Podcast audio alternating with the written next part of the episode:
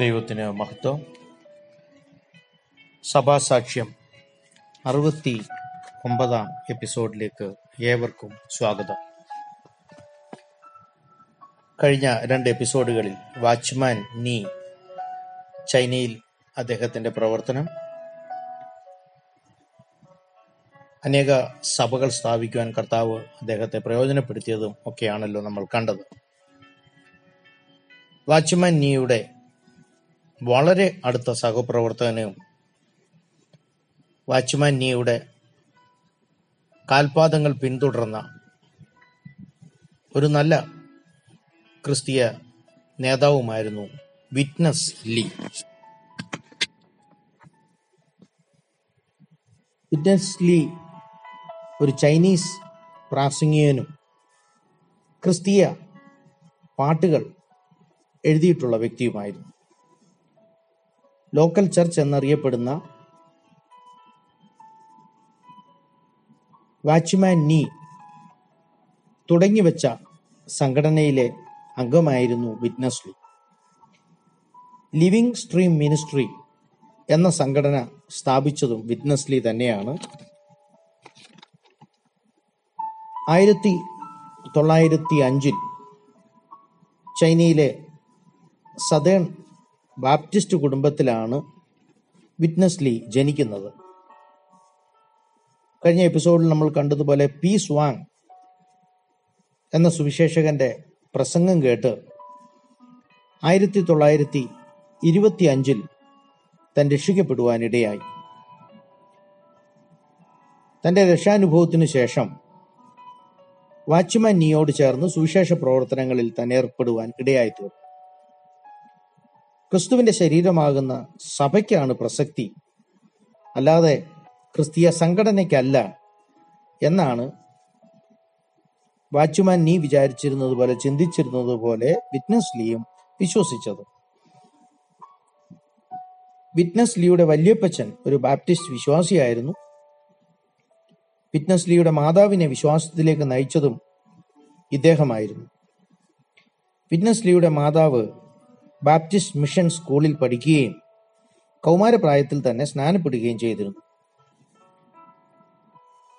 എന്നാൽ ആകസ്മികമായി ഉണ്ടായ തൻ്റെ ഭർത്താവിൻ്റെ വേർപാട് മുഖാന്തരം തൻ്റെ വസ്തുവകയെല്ലാം വിറ്റ് മക്കൾക്ക് നല്ല വിദ്യാഭ്യാസം നൽകുവാൻ വിറ്റ്നസ് ലീയുടെ മാതാവ് ശ്രമിച്ചു. വിറ്റ്നസ് ലീയുടെ സ്കൂൾ വിദ്യാഭ്യാസത്തിന് ശേഷം ചൈനയിലുള്ള അമേരിക്കൻ പ്രസ്ബിറ്റേറിയൻ കോളേജിൽ തൻ്റെ പഠനം തുടരുവാൻ താൻ ഇടയായിത്തീർന്നു. വിറ്റ്നസ് ലീയുടെ രണ്ടാമത്തെ സഹോദരി രക്ഷിക്കപ്പെട്ടതിന് ശേഷം വിറ്റ്നസ് ലീക്ക് വേണ്ടി നിരന്തരമായി തൻ്റെ മാനസാന്തരത്തിന് വേണ്ടി ആ സഹോദരി പ്രാർത്ഥിക്കുകയും ചെയ്തിരുന്നു. അങ്ങനെ ഈ സഹോദരി വിറ്റ്നസ് ലീയെ ഒരു ചൈനീസ് പാസ്റ്ററുമായി പരിചയപ്പെടുത്തി കൊടുത്തു കൊടുക്കുവാൻ ഇടയായി. അങ്ങനെ അവരുടെ ഞായറാഴ്ചയുള്ള ആരാധനയിലേക്ക് വിറ്റ്നസ് ലീയെ ക്ഷണിച്ചു. അന്ന് വചനം ശുശ്രൂഷിച്ച പി. സാങ്ങിന്റെ വചന ശുശ്രൂഷയിൽ ആകൃഷ്ടനായ വിറ്റ്നസ് ലീ തൻ്റെ ജീവിതം കർത്താവിന് സമർപ്പിക്കുകയും ശുശ്രൂഷയ്ക്കായി തന്നെ തന്നെ സമർപ്പിക്കുകയും ചെയ്യുവാൻ ഇടയായി തീർന്നു. തൻ്റെ പത്തൊമ്പതാമത്തെ വയസ്സിൽ, കൃത്യമായി പറഞ്ഞാൽ ആയിരത്തി തൊള്ളായിരത്തി ഇരുപത്തി അഞ്ചിൽ, തൻ്റെ മുഴു ജീവിതവും കർത്തൃവേലയ്ക്കായി താൻ സമർപ്പിക്കുകയാണ് ചെയ്തത്. വാച്ച്മാൻ നീയുടെ ശിക്ഷണത്തിൽ സംഘടനാ ഭക്തി വചനവിരുദ്ധമാണെന്ന് തനിക്ക് ബോധ്യപ്പെട്ടു. ആയിരത്തി തൊള്ളായിരത്തി ഇരുപത്തി ഏഴിൽ ചൈനീസ് ഇൻഡിപെൻഡന്റ് സഭയിലെ ഒരു ബോർഡിലേക്ക് താൻ തിരഞ്ഞെടുക്കപ്പെട്ടപ്പോൾ വളരെ സ്നേഹത്തോടെ അത് നിരാകരിക്കുകയും ആ സംഘടന വിടുകയുമാണ് താൻ ചെയ്തത്. പിന്നെ കുറച്ചു കാലം പ്ലിമത്ത് ബ്രദറൻ സഭയുമായി സഹകരിക്കുകയും ആയിരത്തി തൊള്ളായിരത്തി മുപ്പതിൽ സ്നാനപ്പെടുകയും ചെയ്തു. തന്റെ മാനസാന്തര അനുഭവത്തിനു ശേഷം പല ക്രിസ്തീയ നേതാക്കളെ അടുത്തറിയുവാൻ താൻ ശ്രമിച്ചു. അങ്ങനെയാണ് വാച്ച്മാൻ നീയുടെ ലേഖനങ്ങൾ ചില പ്രസിദ്ധീകരണങ്ങൾ കൂടി അറിയുവാനിടയാകുന്നത്. അങ്ങനെ ബൈബിൾ നന്നായി മനസ്സിലാക്കുവാനായി വാച്ച്മാൻ നീയുമായി കത്തിടപാടുകൾ വിറ്റ്നസ് ലീ നടത്തിയിരുന്നു.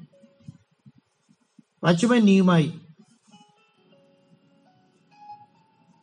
അവർ തമ്മിൽ കണ്ടുമുട്ടുവാനിടയായത് ആയിരത്തി തൊള്ളായിരത്തി മുപ്പത്തിരണ്ടിലാണ്. അതിനുശേഷം തന്റെ ജീവിതത്തിൽ താൻ അനുഭവിച്ചത് വിപ്ലവാത്മകമായ ഒരു വ്യത്യാസമാണ് തന്റെ ആത്മീയ ജീവിതത്തിൽ സംഭവിച്ചത്. ഇക്കാലത്ത് തന്റെ ഭൗതിക ജോലി വിട്ട് മുഴുസമയവും കർത്താവിനു വേണ്ടി പ്രയോജനപ്പെടണം എന്ന ഒരാഗ്രഹം തനിക്ക് ഉണ്ടായി. അങ്ങനെ ആയിരത്തി തൊള്ളായിരത്തി മുപ്പത്തി മൂന്നിൽ തനിക്കുണ്ടായിരുന്ന ഭൗതിക ജോലി താൻ ഉപേക്ഷിക്കുകയും കർത്തൃവേലയിലേക്ക് പ്രവേശിക്കുകയും ചെയ്തു. ആ സമയത്താണ് തനിക്ക് വാച്ച്മാൻ നീയുടെ വ്യക്തിപരമായ ഒരു കത്ത് തനിക്ക് ലഭിക്കുവാനിടയായത്. അതിൽ വാച്ച്മാൻ നീ ആവശ്യപ്പെട്ടത് തന്റെ ഭൗതിക ജോലി ഉപേക്ഷിക്കണമെന്നും മുഴുസമയവും കർത്താവിന് വേണ്ടി വേർതിരിക്കണമെന്നും ഒക്കെ ആ കത്തിൽ താൻ പരാമർശിച്ചിരുന്നു. എന്നാൽ തന്റെ ഭൗതിക ജോലി ഉപേക്ഷിച്ച വിറ്റ്നസ് ലീക്ക് താൻ എടുത്ത തീരുമാനം ദൈവഹിതമായിരുന്നു എന്നതിന്റെ ഒരു ഉറപ്പായിരുന്നു വാച്ച്മാൻ നീയുടെ കത്ത്. അതിനുശേഷം വാച്ച്മാൻ നീയുമായി വിറ്റ്നസ് ലീ വളരെ സഹകരിച്ച് പ്രവർത്തിക്കുവാൻ തുടങ്ങി. ആയിരത്തി തൊള്ളായിരത്തി മുപ്പത്തിനാലിൽ വിറ്റ്നസ് ലീ ഷങ്കായിലേക്ക് തന്റെ താമസം മാറ്റുകയും വാച്ച്മാൻ നീയുടെ ദ ക്രിസ്ത്യൻ എന്ന പ്രസിദ്ധീകരണത്തിന്റെ ചീഫ് എഡിറ്റർ ആകുകയും ചെയ്തു. ആയിരത്തി തൊള്ളായിരത്തി മുപ്പത്തി അഞ്ച് മുതൽ ഏകദേശം ചൈന മുഴുവൻ സഞ്ചരിച്ച് വചനമറിയിക്കുകയും ലോക്കൽ സഭകൾ സ്ഥാപിക്കുകയും ചെയ്തു. ഒരു സംഘടന എന്നതിലുപരിയായി പ്രാദേശിക സഭകൾക്ക് പ്രാതിനിധ്യം കൊടുത്തുകൊണ്ട് എല്ലാ വിശ്വാസികളും ക്രിസ്തുവിൽ ഒന്നാണെന്ന് പഠിപ്പിച്ച് അങ്ങനെ അവരെ ക്രിസ്തുവിൽ വളർത്തുവാനാണ് അവർ ആഗ്രഹിച്ചത്. ആയിരത്തി തൊള്ളായിരത്തി മുപ്പത്തിയേഴിൽ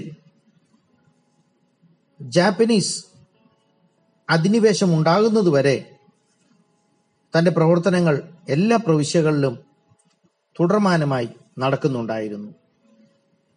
എന്നാൽ ജപ്പാൻ ചൈന യുദ്ധം തുടങ്ങിയതിനാൽ വിറ്റ്നസ് ലീ യന്തായി എന്ന പട്ടണത്തിലേക്ക് മടങ്ങിപ്പോകുവാൻ ഇടയായിത്തീർന്നു. ആയിരത്തി തൊള്ളായിരത്തി നാൽപ്പത്തിരണ്ട് അവസാനം താൻ കടന്നു വന്ന ആ പട്ടണത്തിൽ യന്തായിൽ വളരെ വലിയ ഒരു ഉണർവ് പൊട്ടിപ്പുറപ്പെടുവാൻ ഇടയായിത്തീർന്നു. ആ ഉണർവ് മുഖാന്തരം അവിടുത്തെ പ്രാദേശിക സഭ തുടർമാനമായ ദിവസങ്ങളിൽ ഉണർവ് യോഗങ്ങൾ നടത്തിക്കൊണ്ടേയിരുന്നു. വളരെ ചുരുക്കി പറഞ്ഞാൽ ഏകദേശം ദൈനംദിനമായ ആ ഉണർവ് യോഗങ്ങൾ നൂറ് ദിവസത്തോളം തുടർന്നു എന്നാണ് നമുക്ക് മനസ്സിലാക്കുവാൻ കഴിയുന്നത്. എന്നാൽ ചൈനയിൽ തന്റെ പ്രവർത്തനം വളരെ നന്നായി മുന്നോട്ട് പോകുമ്പോഴാണ് ആയിരത്തി തൊള്ളായിരത്തി നാൽപ്പത്തി മൂന്നിൽ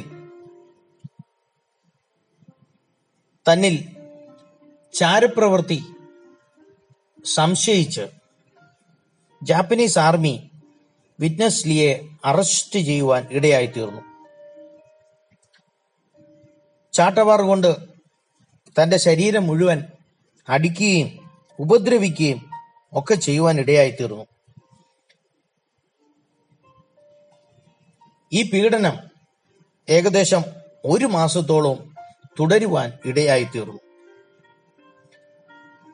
വരും ദിവസങ്ങളിൽ വീണ്ടും നമുക്ക് ഈ മഹത് വ്യക്തികളുടെ ജീവിതത്തിലേക്ക് അവരുടെ ജീവിതം പഠിക്കുവാൻ ശ്രമിക്കാം. ദൈവം നിങ്ങളെ ധാരാളമായി അനുഗ്രഹിക്കട്ടെ. ആമേൻ.